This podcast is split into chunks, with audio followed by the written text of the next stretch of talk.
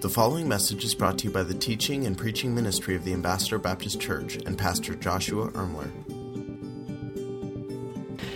It's hard to believe, but this is the last and final sermon in our series, Shattered How to Survive in a Broken World. And I don't know about you, but I've thoroughly enjoyed just studying the life of Jesus Christ and looking at how he responded to difficulties, how he responded to obstacles, how he responded to really hard times. And, and the realities that we've been gleaning through this series is the way Jesus Christ responded to these situations is the way that Christ wants to respond through us when we face those situations.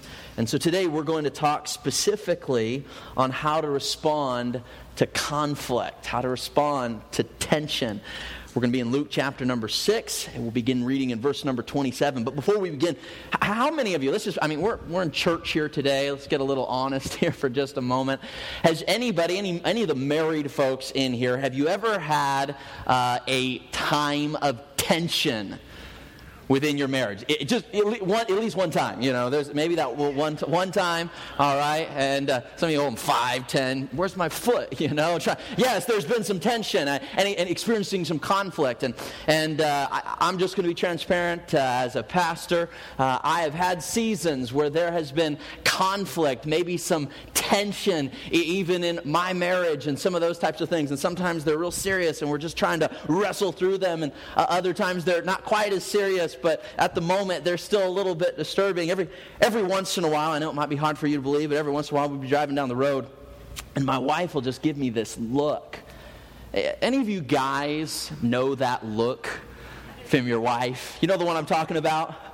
You know, you, you know, hey, something's not right, you know, and it's just kind of that look, and I'm and then your wheels and your head just start spinning and you're trying to think okay what, what, what is it? What am i doing? What am i not doing? You know what did i you know going through a plethora of different things and and and I, on a couple of occasions my wife has given me that look and then she's looked down at the emergency brake.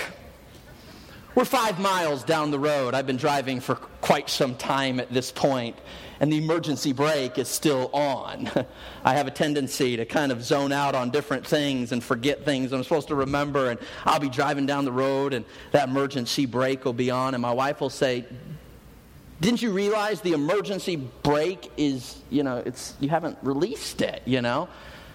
I'm sitting here thinking, you can reach it just as well as I can, you know? I mean, it's, it's right there, you know? And, and uh, kind of be looking at it, and she, she'll say something along the lines of, you, what, now, what, uh, honey, what does that say about you that you can drive like 10 miles down the road and not notice the emergency brake?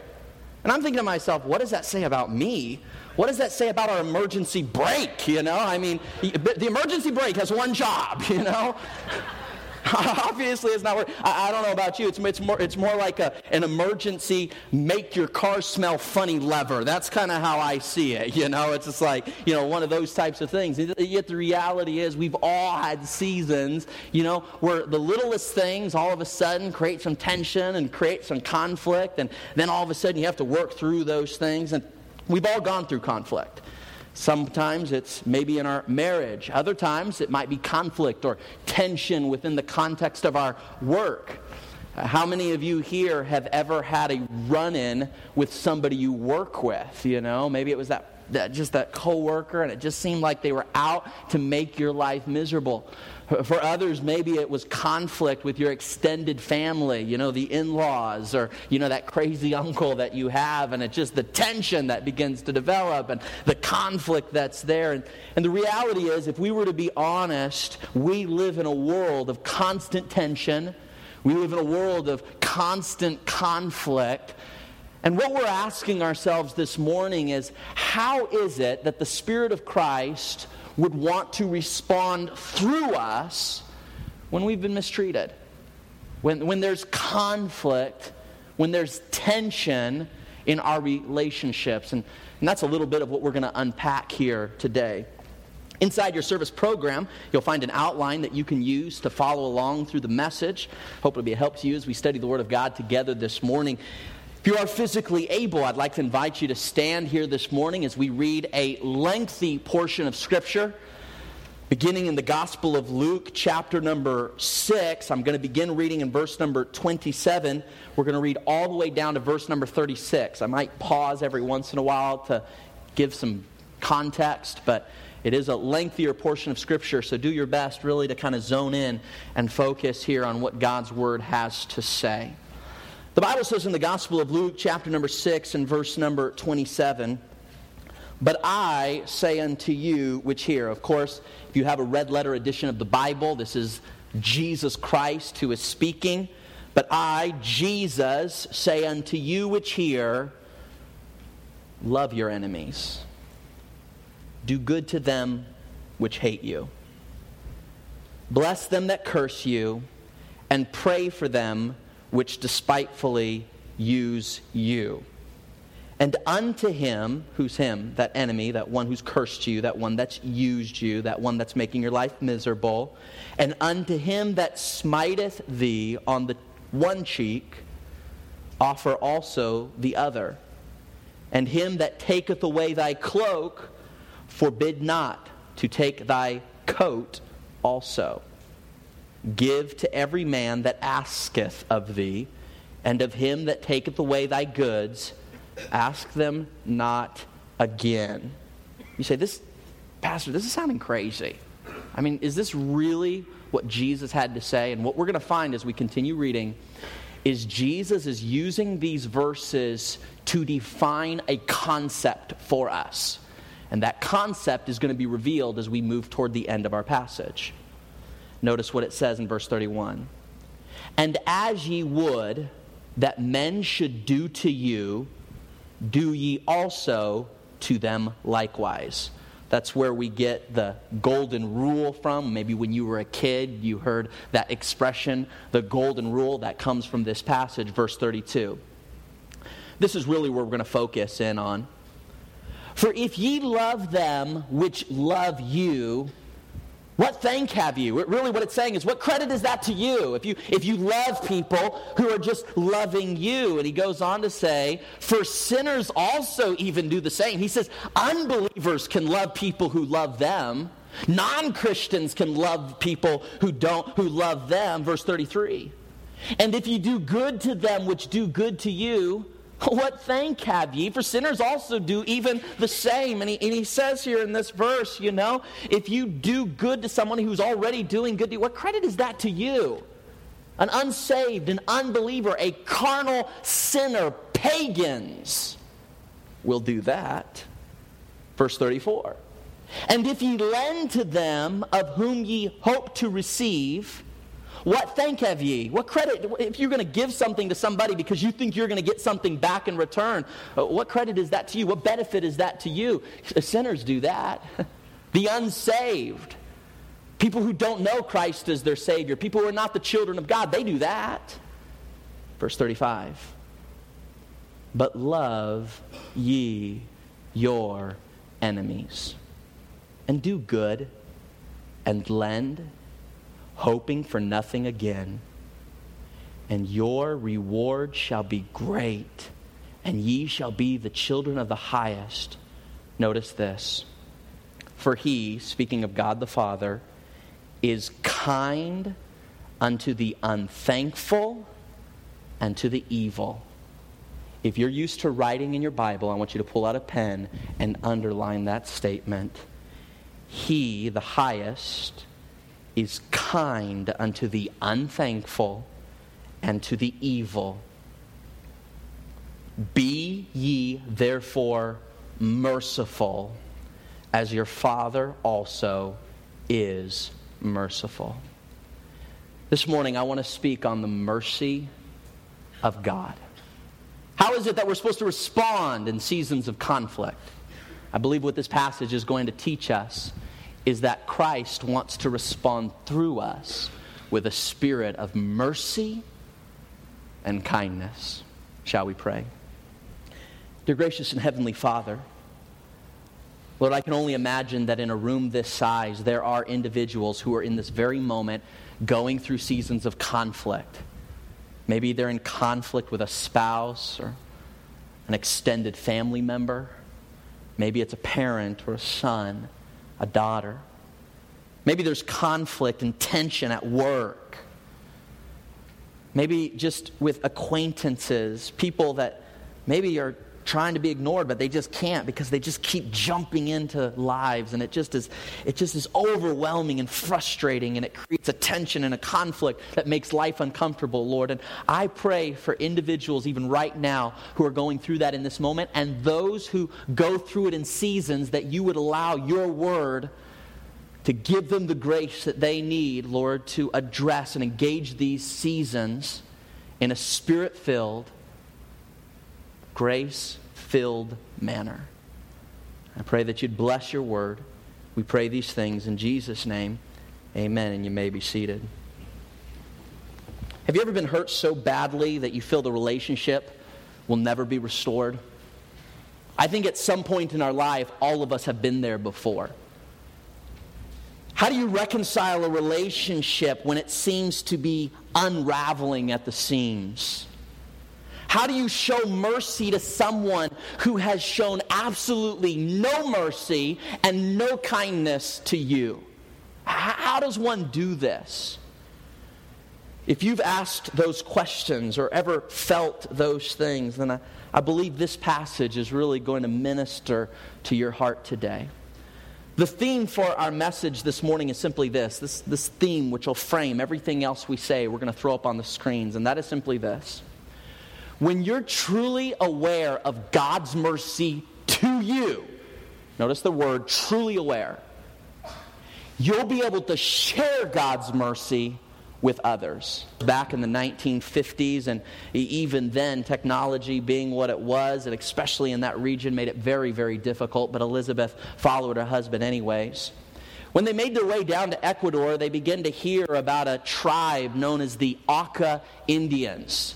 Auca in the Ecuadorian language literally means savage. These Auca Indians are these savage people. And Jim started to get a burden for their souls. He was burdened that they had never heard the message of Jesus Christ before. And so he and four of his friends begin to make plans to fly into this region where this savage tribe lived and attempt to get the gospel to them. On their first trip, they were able to land near where the village was, and a couple of the tribal people came out to where they were.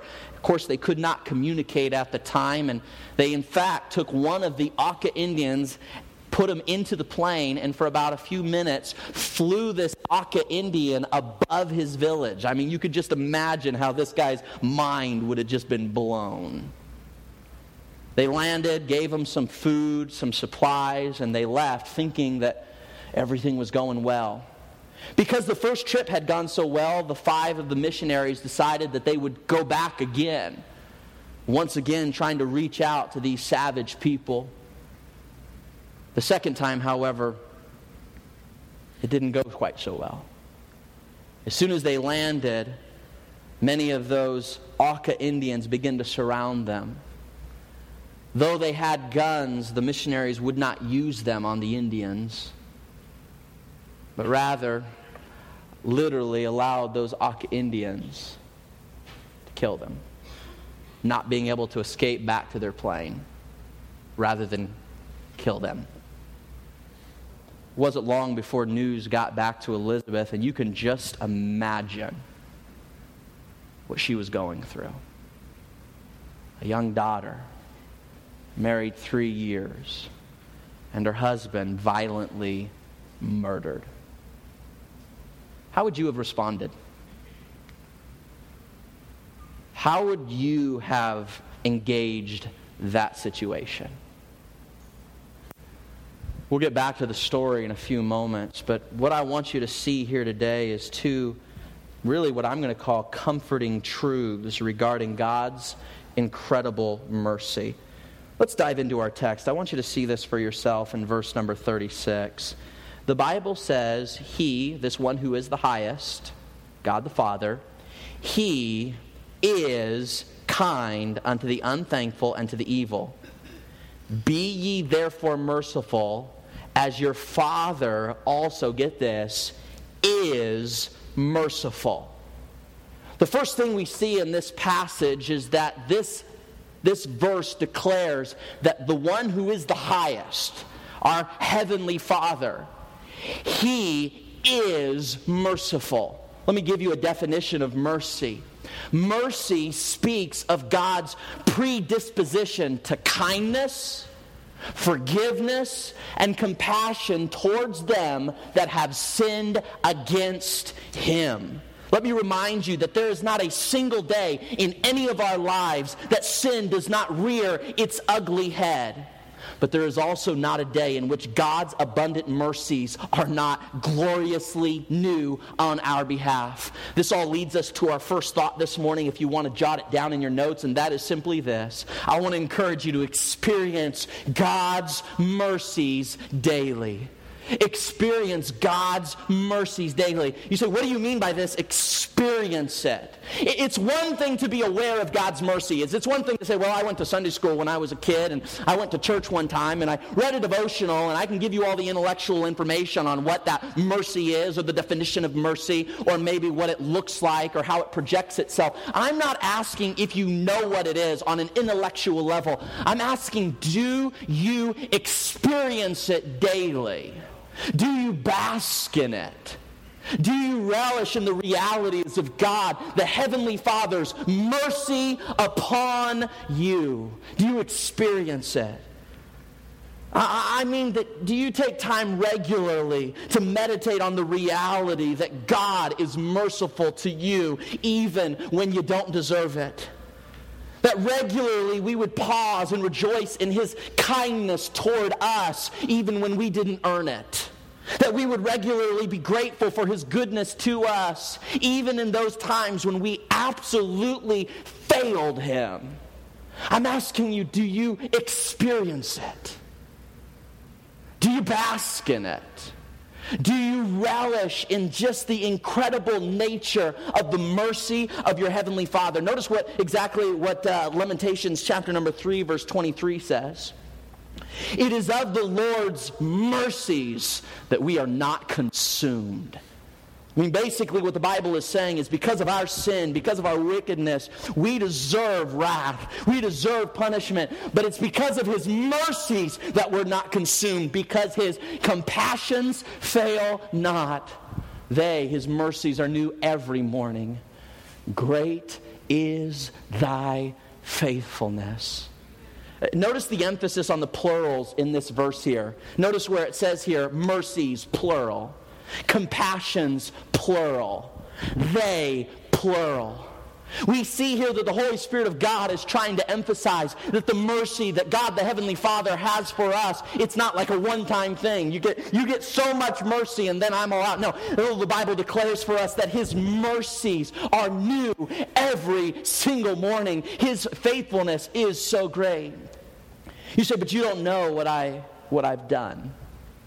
Maybe you're sitting here and maybe I don't know you very well and you don't know me very well, and you're sitting here thinking to yourself, if you knew what I have done in my past, if you knew what horrible things, if you knew the guilt that I lived with, if you knew the shame that was upon me, you wouldn't say the things that you're saying. And yet I want to declare to you today when we fall and when we mess up and when we make a mistake, when we fall down, when we miss the mark, when we sin, and even when we rebel against the very will of God, Christ continues to offer us his wonderful mercy, even in spite of all that. And nothing we do will keep us, keep him from extending that mercy towards us. My friend, it is an insult to God Almighty to think that your mistakes are bigger than his mercy. Because his mercy is just that great. His mercy is just that powerful. Here's what's crazy about mercy that even when we are not faithful to Him, He is faithful to us. That is the mercy of God. Mercy says, I'm not just going to spare you of the consequences. Mercy literally says that in place of the consequences, I'm going to give you blessing. And I'm going to pour upon you goodness. That is what mercy declares. That is what God the Heavenly Father offers us because of what Jesus Christ, His Son, did on our behalf. The story is told of a mother who approached Napoleon seeking a pardon for her son. The emperor replied to her that the young man had committed a, a certain crime, a certain offense. In fact, he didn't just commit it once, he committed it twice, and justice would demand death. The lady, literally with tears welling up in her eyes, said, But I don't ask for justice. I plead for mercy. Your son doesn't deserve mercy, Napoleon said. Sir, the woman cried out, It would not be mercy if he deserved it. And mercy is what I ask for. All right, then, the emperor said, I'll have mercy. Not because he deserves it, but because I am merciful. And he spared the woman's son. Can I say this to you today? That God does not grant mercy to his people because he set aside the wrath that our sin deserves. They might even have this on the screens. But instead, literally, instead, God grants mercy to his people because he poured out the wrath that our sin deserves on Jesus Christ at the cross of Calvary. Mercy isn't like God winking at our sin, pretending like it doesn't exist. No, the reason we get mercy, the reason we have mercy, is because God, a holy, righteous, perfect, sovereign one, poured out all the penalty, poured out all the punishment, poured out all the wrath upon his son, Jesus Christ, so that he could in turn pour out the mercy that his son deserves upon you. And that is what makes mercy so wonderful. I want to remind you today that mercy does not excuse sin. Mercy does not justify sin. Mercy does not wink at sin and say, yeah, it's okay. You see, mercy recognizes sin for what it is. It recognizes that sin is rebellion against a holy, righteous, perfect God.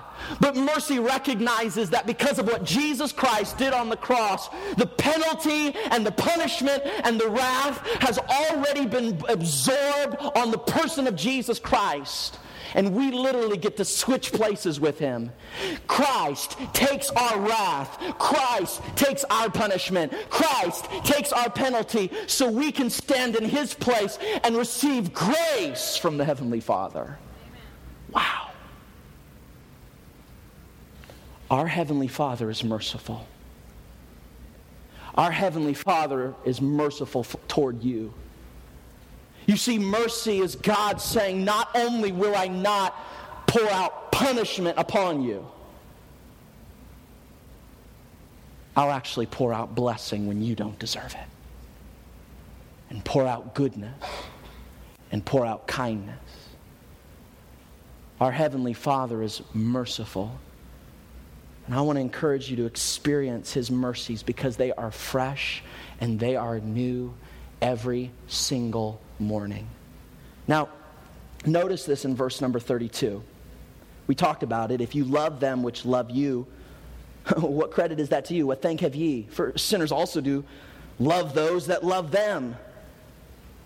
Verse 33 If you do good to them which do good to you, what thank have ye? For sinners also do even the same. Notice what it says at the end of verse 35. And ye shall be the children of the highest, for he is kind unto the unthankful and unto the evil. Be therefore merciful as your Father also is. What's the word? Merciful. Now, here's what I need you to get. The entire passage that we just read was trying to give us a context. It was trying to give us a deeper understanding of what true scriptural biblical mercy really is. It was giving us examples, it was giving us illustrations so that at the end it could come along and say, Here is what mercy looks like. Here is what it'll look like when there's mercy being displayed. And he says, Be ye therefore merciful, like your Father also is merciful. Can I say this? That mercy is not just being religiously passive. There tends to be an idea in our circles that mercy, when somebody does me wrong, basically I seek revenge. That's how, that's how most people respond. You, you take a swing at me, I'm taking a swing at you. An eye for an eye and a tooth for a tooth. And that philosophy runs pretty rampant in our culture. But a lot of us as Christians, we think, well, you know, after all, I can't re- take revenge. That isn't Christian. And so what we do is we become kind of passive aggressive. There's this kind of passive religious passivity that we get. And we still stew with anger and we still get upset and we still get frustrated. But after all, we got self discipline because Christ's Spirit resides within us, so we just don't do anything about it. And somehow we think like we're, we're really awesome. And that's how we view mercy, like religious passivity. Man, inside, we're just, but I am being merciful. That, my friend, is not mercy, not biblically. It's something, it's better than revenge, but not much. And yet, a lot of Christians can pride themselves on their self discipline. If they just knew what I wanted to do and I'm not, they would, oh my, they, would they be impressed? it's not mercy. You see, the passage here is trying to give us a biblical context, a scriptural understanding for what mercy truly is. Mercy is saying instead of taking my right to hurt you, I won't. And I will replace the punishment that I want to give you with blessing and goodness and kindness. That is the mercy that Jesus speaks of. That is the mercy that he gave to you when you, in your sin, rebelling against God, oh, Christ, in his love for you, took the penalty. He literally absorbed it himself. He just took it. And then rather than retaliating, gave you blessing and grace and goodness. You see, when we placed our faith and trust in Jesus Christ, we received His Spirit into our lives. In fact, the Bible says when you're saved, you are now in Christ, and Christ is in you. There's a spiritual transaction that begins to take place. Christ's Spirit takes residence in your soul, His Spirit taking residence here in your life, desiring to live out His life, His will through our physical capacities. What does that look like within the context of mercy? Well, Jesus is the ultimate mercy giver, which means when I am in Christ and Christ is in me, when Christ truly is responding through me in seasons of conflict, when the Spirit of God and His grace is really working through me in those times of tension, you know what it's going to look like? It's going to look a lot like Jesus. A Jesus who absorbed the penalty a Jesus who took the consequences that that thing deserved, that that person deserved, took them, bore them upon himself, and rather than giving punishment, rather than taking revenge, poured goodness, kindness, and blessing upon them. That, my friend, is the mercy that Scripture speaks of. You see, because of what Jesus Christ did for me, we no longer have to live like a captive to bitterness and to resentment because Christ lives in me and I in Christ and he wants to live his life through me. He wants me to yield and surrender and allow him to live his life through me. I no longer have to live like a captive to bitterness. I no longer have to live like a captive to resentment. I no longer have to act like I'm a prisoner to anger and frustration. I no longer have to be controlled by the circumstances of my past because I am in Christ and because Christ is in me. I am am free in Christ. I am free to love the unlovable. I am free to forgive the unforgivable. I'm free to show mercy towards those who have sinned against me. And I am free, free, liberated, unshackled to pour out grace and blessing and goodness upon those who have hurt me and persecuted me and reviled me. That is the mercy that God gives through you. You are a new creature. Old things have passed away. Behold, all things are new. You are not who you were before Christ. You are not one who seeks revenge. You are not one who seeks retaliation. You're not one anymore who just wants to give it to him and get even. You are now with Christ's Spirit residing in you. You are free.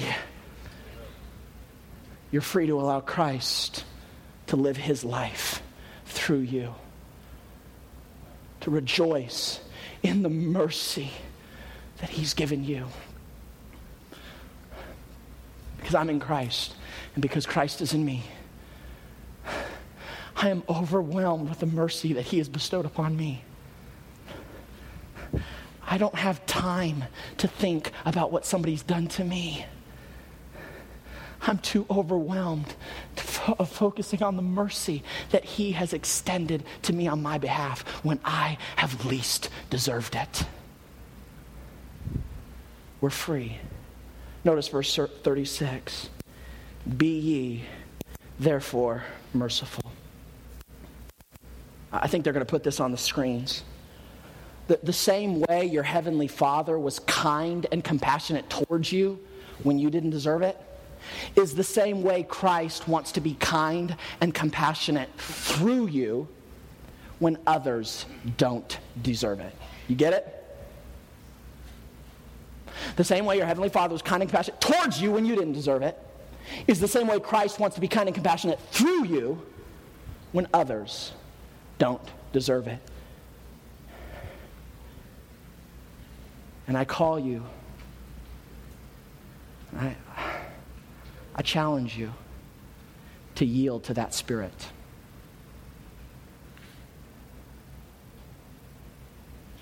To surrender to that spirit. The spirit of Christ that now lives within you.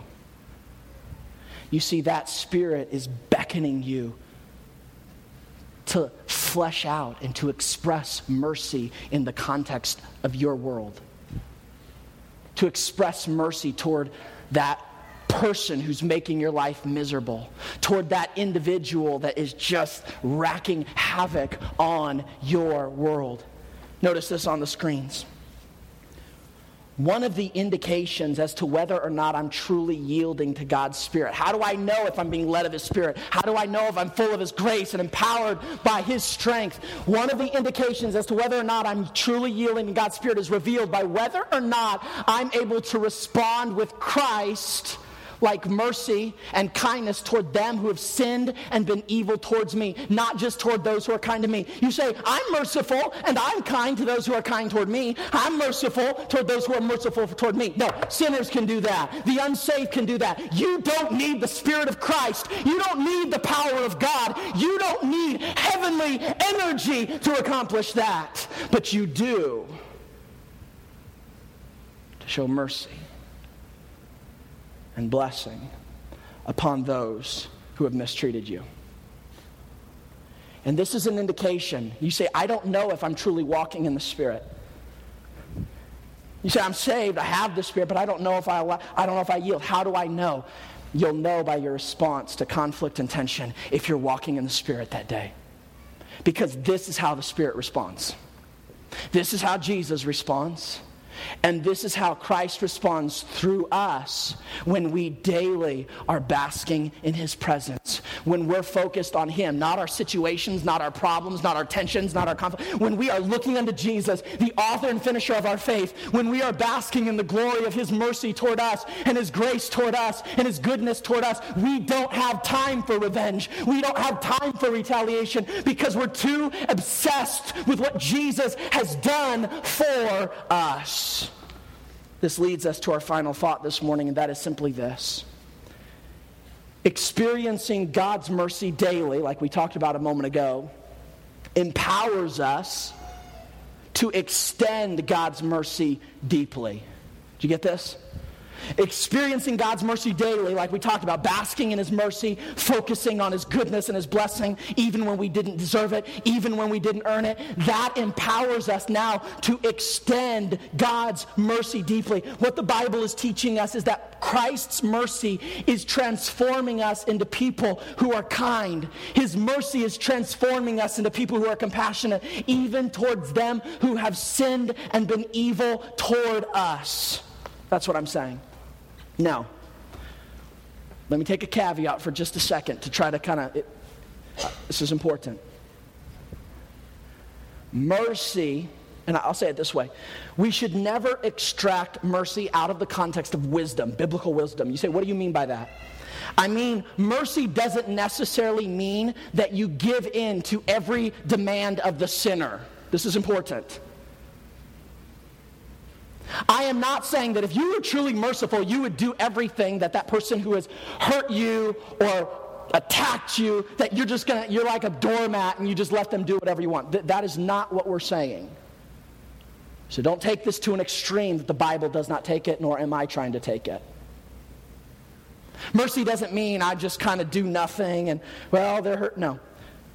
Mercy, within the context of scriptural wisdom, understands you don't have to give in to every vile, you know, impulse of some carnal person who's just trying to make the world awful.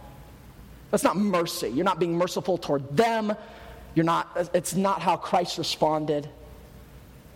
Mercy doesn't mean you're a doormat and you just let somebody do it. No. Mercy within the context of biblical wisdom says, one, I'm not going to enable someone else's continued anger. You're not enabling it, but in your spirit, you're absorbing it. Do you see the difference? Rather than seeking revenge, you're in wisdom, you're seeking safety. Safety for that person, safety for yourself, but your spirit, your heart, your soul is constantly expressing a desire to absorb where it's happened and pour grace and love and healthy contribution into their lives. You ever had somebody didn't respond too well to mercy? If mercy really is getting something, you know, uh, replacing what we deserve with something better, uh, that's a, it's, a, it's a mark of mercy. Every once in a while, my wife and I will just out of the blue for no specific reasons, we'll, we'll try to do something loving and kind for our kids, as many of you will do as well. And I remember on one occasion, uh, we'd gotten one of these uh, plastic bats for our boys. Was, my son was about four years old at the time. You know what I'm talking about? One of these plastic bats, and the kids love those things. And just for no particular reason, just wanted to bless them with one. You know, as parents will sometimes do with kids, and just kind of gave it to them. I remember we were out there, we're messing around, and I don't know what we were doing. I was wearing some shorts and kind of bottom my, my legs exposed. And just out of the blue, my son comes up to me with that bat, and right on the bare skin of my legs, takes that back and blah, just, you know, gets my leg with it. I'm like, what in the world, you know? Leaves like this mark. Trying to bless this kid. Turns around, beats me with the blessing. So what'd you do? I took the bat and I hit. No, I didn't. Didn't do that. You see, everybody wants to experience that kindness and mercy,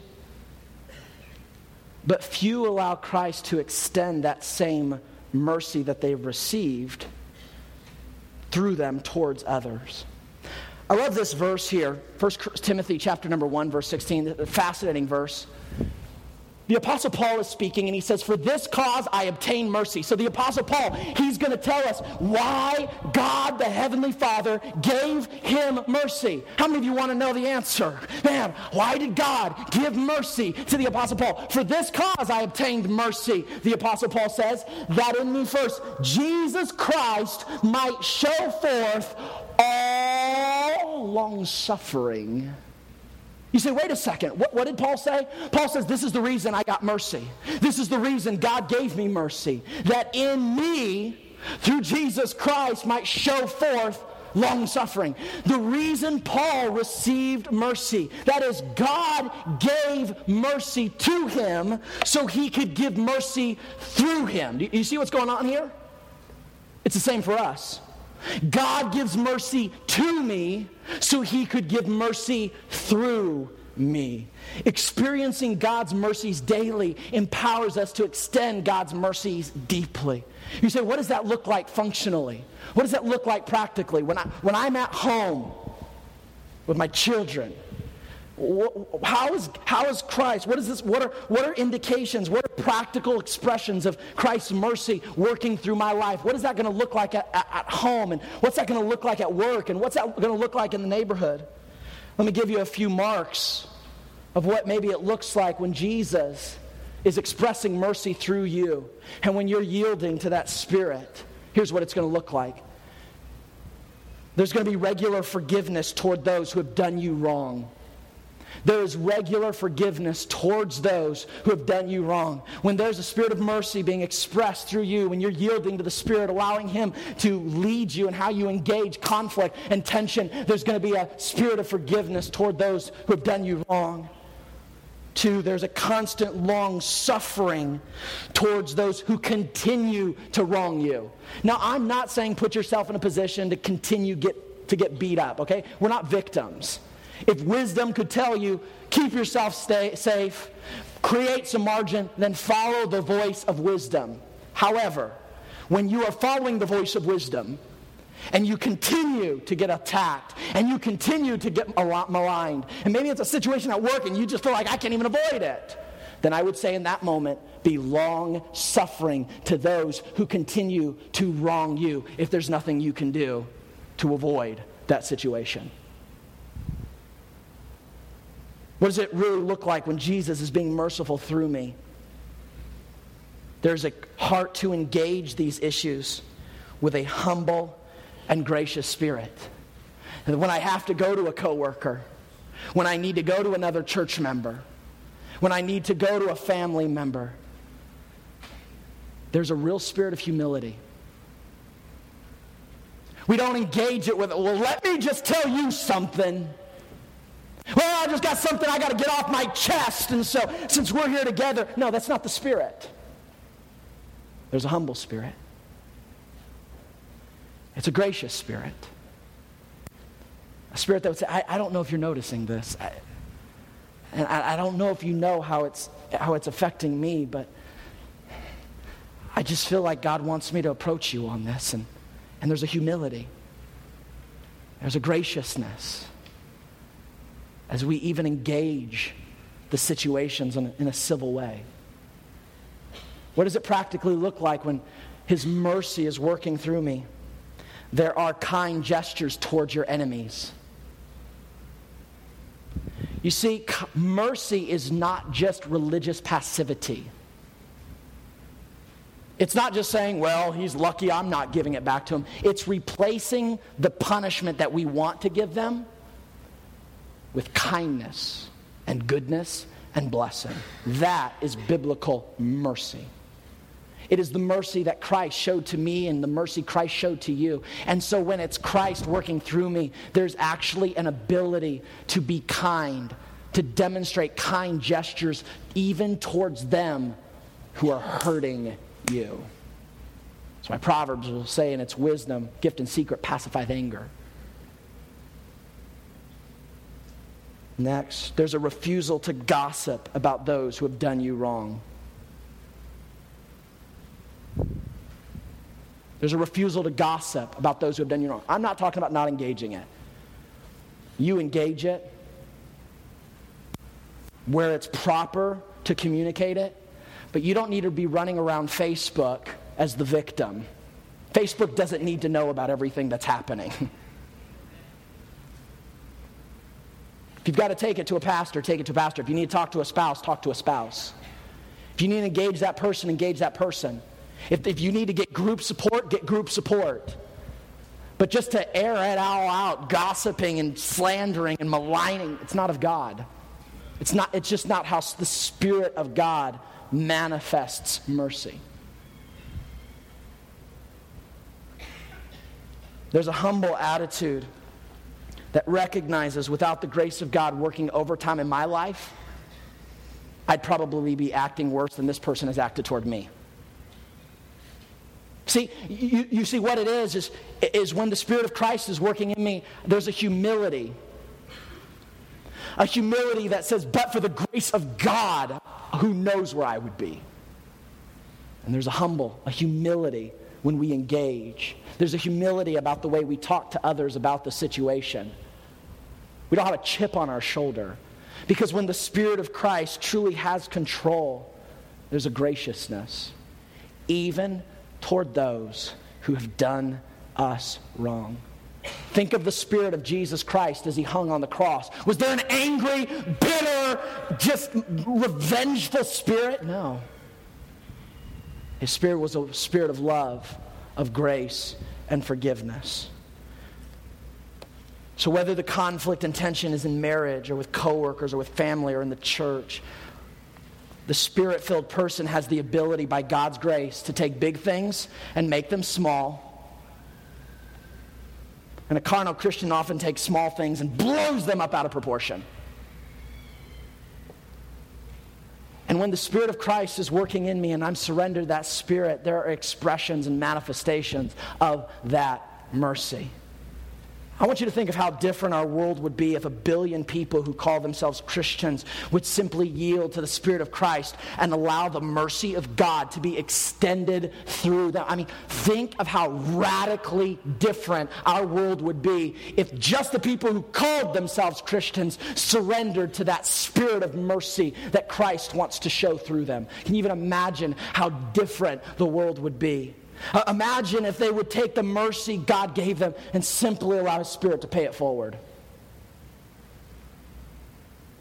Now, as we wrap this up, lest any of us think we can do this on our own without the power of God, I want to say to you that no matter how hard you try, you can't do this. You say, Pastor, as I'm hearing about what Christ has done for me, and I'm so, I'm so, I'm thrilled that Jesus did this for me, and I'm, I'm incredibly grateful that God did this for me, but I, you're, you're, you, this is what it looks like. I could never do that. And this is the point. I know I can't do it and you can't do it. That's the point of this whole thing. We can't. And that's why we desperately need to regularly and daily run back to the throne of grace. We run back to the feet of God in prayer and supplication and say, God, I can't do it again today and I can't do it tomorrow and I can't do it the next day. God, I need you to surrender daily, to yield daily, to say, God, can't. But once again, one time again today, I'll yield if you'll do it through me. If you'll do what I can't, I surrender. Because we can't, and you can't, and I can't. And neither could Mrs. Elliot. When she got the news that her husband had been murdered, a husband who had such a love for God just wanted to extend goodness and kindness to these people to help them. And they repaid with killing. You could almost imagine what that did to her heart. How that wrecked her spirit. Yet the amazing thing about Elisabeth Elliot, she knew God not just in an intellectual way, not just in a, I can quote to you some Sunday school lesson I heard, but in a way of deep relational intimacy where the Spirit of God was not just something she knew about, it was something she experienced. It was something that literally lived through her. And so after the funeral, she went back to Ecuador, serving as a missionary for 10 months until all of a sudden one day she met some people who actually knew the people who murdered her husband. And she went to the ladies and she said, You've got to take me to those people. You've got to take me to that, those people who killed my husband and our friends. And so, 10 months after her husband was murdered, she went back to the very village, the Aucas, the savages, as they called themselves, and walked into the very village where 10 months earlier her husband had been murdered. And not just for a week or a month, but for a year, she began to love on those people. She literally became friends with the man who impaled her husband to death with his spear. And she allowed the mercy of God to literally be not just an intellectual concept, but a reality that was demonstrated in her very existence. As she worked with those Auca Indians and she loved on them, and she blessed them and was kind toward them, it wasn't long before they began to come to Christ. This wasn't one of these white Americans who just wanted to convert them to some cultural ideal. This was different. This was an individual who was coming to them in the power of the Holy Spirit of God, who was able to live something that no normal human being could live. One day, Elisabeth was going through some old books and she found a journal of Jim's. And in his own handwriting, he had a statement that has resonated with the church for now six decades. And the statement read something like this He is no fool who gives what he cannot keep to gain what he cannot lose. And Elisabeth Elliot understood that as the Spirit and mercy of Christ lived through her, she could change things. I want to say this to you today as we close. as a believer, if you've put your faith and trust in Jesus Christ, even, get this, even when you fail to extend mercy, God's incredible mercy is still available to you, even for that. Let that blow your mind for a moment that even when you fail in your humanity to extend mercy, Christ keeps giving you his mercy. In fact, he bestows mercy upon you when you rebel against allowing his mercy to flow through you. That is how faithful your God is. Even when you fail to show mercy, he continues to show mercy. And his hand of kindness continues to rest upon you, even when you show no mercy. Even when you don't deserve it. You say, What's the takeaway? If you get nothing else, if the sermon didn't make sense to you, I want you to write down these couple of words. If you get nothing else, this will help you. Meditate on God's mercy. Meditate on God's mercy. You say, I, I, didn't write down the seven steps of what it looks like when His mercy is showing through me. Okay, don't worry about that. You meditate on His mercy long enough, and His Spirit will lead you into those things. Amen. Or maybe you've just thought, well, i I'm doing pretty good now. I don't need God's mercy anymore. Or maybe you've just begun to get to the place where you've just forgotten. You've not thought about it, and I want to encourage you afresh and anew to remind yourself that when you fail at giving mercy, and you fail at bestowing grace, and you fail at bestowing forgiveness, God's mercy was there for you in that moment. And instead of giving you the consequences that your lack of mercy deserves and the lack of grace deserves, He poured upon you goodness and kindness and blessing. And you might be walking in sin this moment, and yet His mercy continues to abide abide upon you. Oh, that we would stand in awe and wonder at His mercy, His grace, and meditate on His mercy. For when we truly are aware of God's mercy toward us, we'll begin to share God's mercy with others. The main reason we don't share mercy the way the Bible describes is we're not truly aware of the mercy we've been given. For when we truly understand and when we truly enter into that presence of mercy and understand and grasp what that mercy really meant, our hearts can't help but respond in mercy toward others. Oh, we have a great God. We can't do this. God can. That we would take time to come into his presence and meditate on his mercy. Shall we pray? Dear Heavenly Father,